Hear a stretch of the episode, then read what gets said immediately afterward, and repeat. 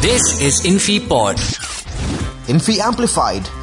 Hello and welcome to InfyPod and welcome to another edition where we t- talk to another Infoscion. Yes, joining us today is our senior content architect and he's someone who's co-founder of Imagine Trust. This is something that rings a bell for many. Imagine.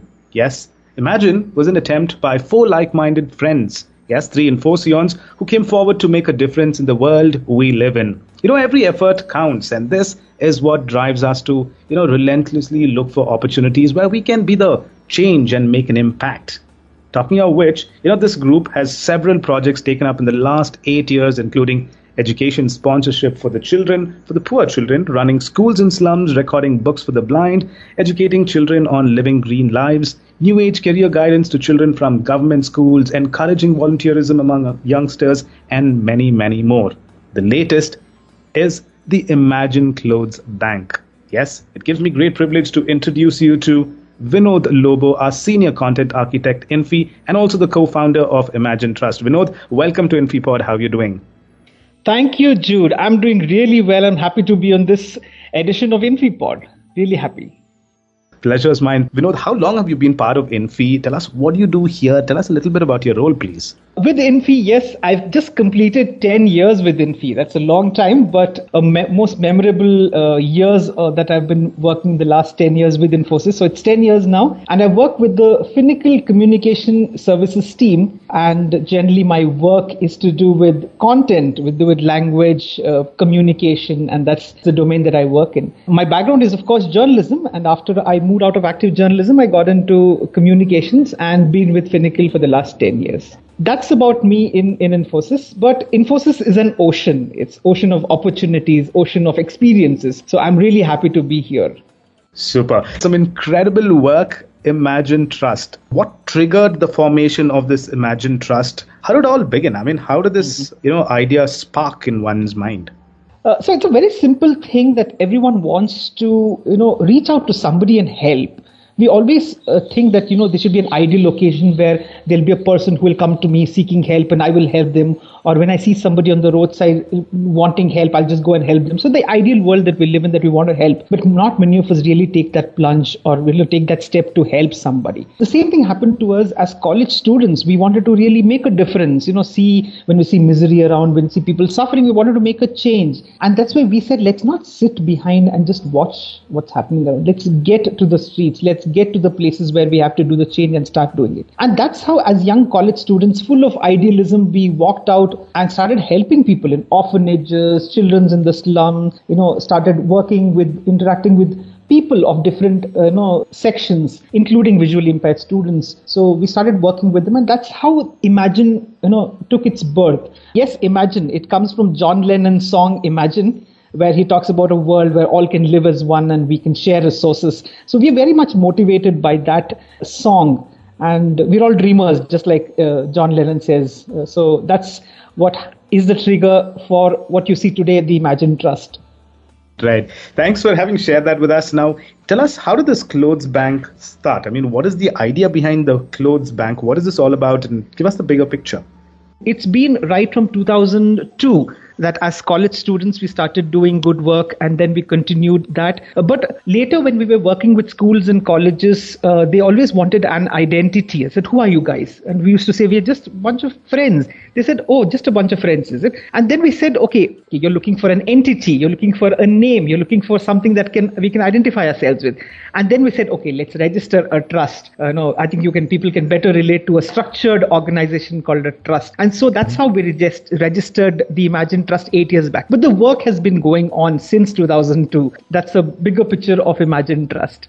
Clothes Bank is a very it's a pet project for all, for all of us at Imagine because when we started working as college students, the first project that we started was a clothes bank. And I'm telling you a story of way back 2002 when we were college students, and then uh, there was an organization called Campus Initiative. It was an external organization, and we got in touch with them as college students, and they told us about you know how clothes can make a change in people's lives. And we started the first clothes bank there a place where people poor people who are in need of clothes can come and pick the clothes of their choice. So that was the whole idea. Because we knew that everybody's house we have clothes which we do not use something that we've outgrown, something that we've bought and never used, and we don't fit into them anymore. So if there's a structure formed, and if we can get those clothes to to the people who need the clothes, then we are able to bridge that gap. And that's how a clothes bank began. Clothes bank began then. We ran this initiative for almost two years with the help of uh, you know a couple of people there, but it was all a college students run initiative uh, outside college. Once we moved out of the whole college system, we got busy with our jobs and you know had to focus on careers and settling down and all. But this time when the pandemic happened, we looked back and said, look, people are in trouble. We really need to do something which can help them ease out their their misery. And we said we'll put our heads together and said we'll relaunch the clothes bank. So last year we put our heads together and we launched the Imagine Clothes Bank 2.0 in Bangalore. And ever since, it's been a, a, wonderful experience for us. It's a showroom that we've built here in Bangalore. And every Sunday it's open for people who need clothes. They walk in, they pick 10 articles of clothes, and they pay just one rupee per article of clothing. The best part is it's a proper showroom. So where all the clothes are kept in hangers and racks, and they can go and pick their color, their choice, their size. You know, there's a lot of dignity when you walk into that store and when you walk out with your clothes. So that's the Imagine Clothes Roughly we've catered to about uh, 2,800 families. Uh, that's close to about, say, about uh, 19,000 articles of clothes. When we started doing it, was just a few friends who got together. But today we have a big team. We have a team of like minded people, volunteers, colleagues at work, friends at work who have joined in friends from our apartment, outside office. So they've all joined in because they can relate to a cause like this. And everybody wants to do their part to help somebody. So at work, I get a lot of support from my team because they understand what we're doing, they understand the intent from support, encouragement, contacts, pitching in whenever they are free. I have a lot of my friends from Infosys who just come and help me on weekends to put this clothes bank together. Whenever there is any cloth collection drive, we see a lot of Infoscions coming forward because we obviously they recognize us, they identify us, and they, they know that okay, here is a here's a team that's working for a good cause. So I want to be associated with them. So that's amazing support that we've got from our colleagues and friends. And I think without this, we wouldn't have been able to achieve uh, what we have achieved today it's a sustained effort. It's a constant effort. So uh, we look forward to more such friends and colleagues who can come and join us in small way. You know, somebody who says I am a graphic designer, I can maybe help you with a couple of posters for your campaign. Somebody says I'm good with networking. I have a big organization or, or a big apartment where I stay in. I can help you connect with you know some of the, the people and get you clothes. You know, these are the connects that we really rely on, and it's been fabulous. The support has been amazing.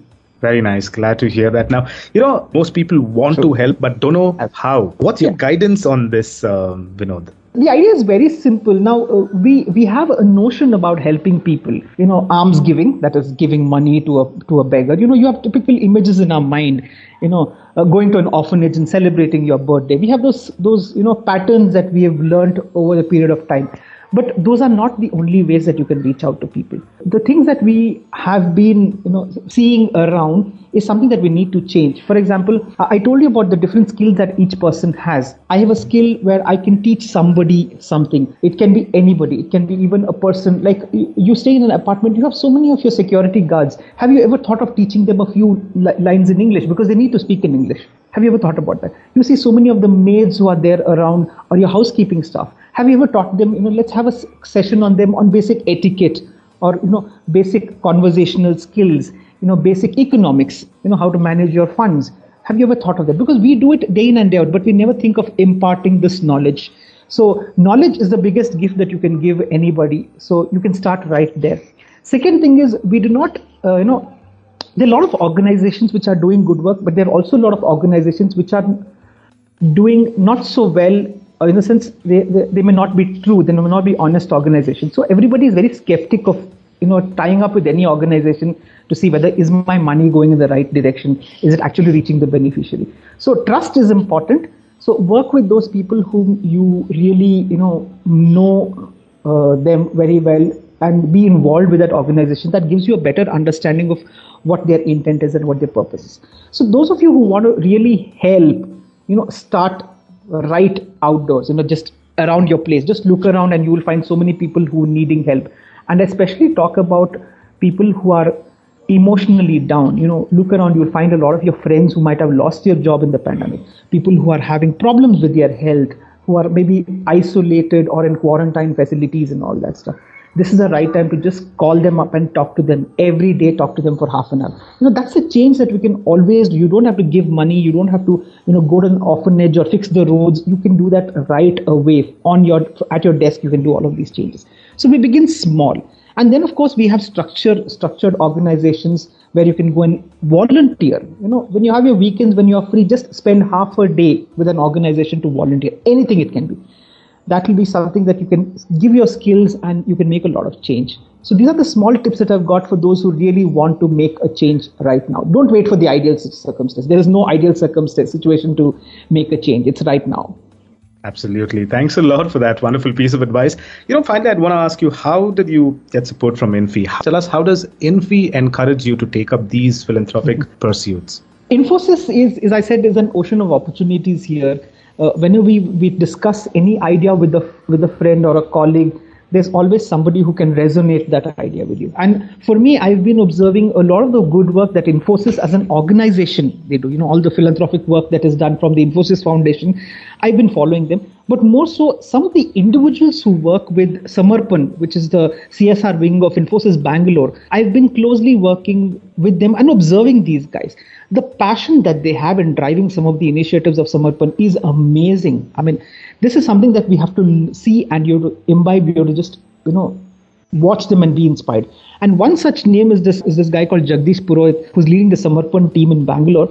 I'm in awe of this person because he really motivates me to do that selfless work. Jagdish is outside on every weekend in those villages, you know, helping people, you know, reaching out, preparing and thinking of those different projects that they can do, which are done by Samarpan. So he's the person behind that, and I'm really motivated. So this is one person who has really inspired me to do a lot of work. And of course, my team. My team is always there to back me up with anything that I do here at Infosys, and especially with the good work, they are al- always there, encouraging and also joining in. So I think Infosys has a big role in you know having taken up these philanthropic you know opportunities, but more so, I would say the skills that I've learned here in terms of management, organizing, I'm able to use them in in the, the projects that I do at Imagine. So that's a big takeaway for me. Thanks a lot. I'm sure after listening to you, there are a lot of listeners, including me, who'd really like to contribute. How can one reach out to help or probably, you know, do their bit of uh, good work? Right. Yeah. So imagine uh, Clothes Bank is situated in Electronic City, uh, which is close to the Infosys campus in, in Bangalore. So it's just uh, about, say, about three kilometers away from that place. So it's it's situated there and it's open every Sunday for the people who need clothes. But through the week, we have a team that works there, which gets clothes, segregates them, you know, and you know sets up the store. So we always need helping hands at the center. We need help people to, you know, help us with coordinating clothes drives, to come and sort the clothes, to arrange them, to put them on hangers and put it, set up the whole showroom. So we always need help over there. So folks who are around can always reach us and volunteer on a weekend, you know, maybe on a Saturday and a Sunday, come and help us out at the clothes bank. That's the first thing that you can do. Second thing is if you've got clothes at home, you know, the clothes that you think you are no longer able to use them, uh, we would suggest that you wash them and iron them and you know pack them neatly and give it to the clothes bank because they will go directly into the showroom and there'll be people who will pick this clothes. So my suggestion is when you're donating clothes, donate with dignity so that the person who receives it receives with dignity and is happy. So these are the two things that you can do to work with Imagine uh, Clothes Bank and make that change for the people who are around here. Absolutely. Thanks a lot. There you go. You heard that from Vinod Lobo, our senior content architect, who's also the co-founder of Imagine Trust. Thank you once again for joining us, Vinod, and being part of InfyPod. Thank you so much, Jude. And it was a lovely conversation. Thank you so much. You're listening to Infy Amplified right here on InfyPod. This is InfyPod.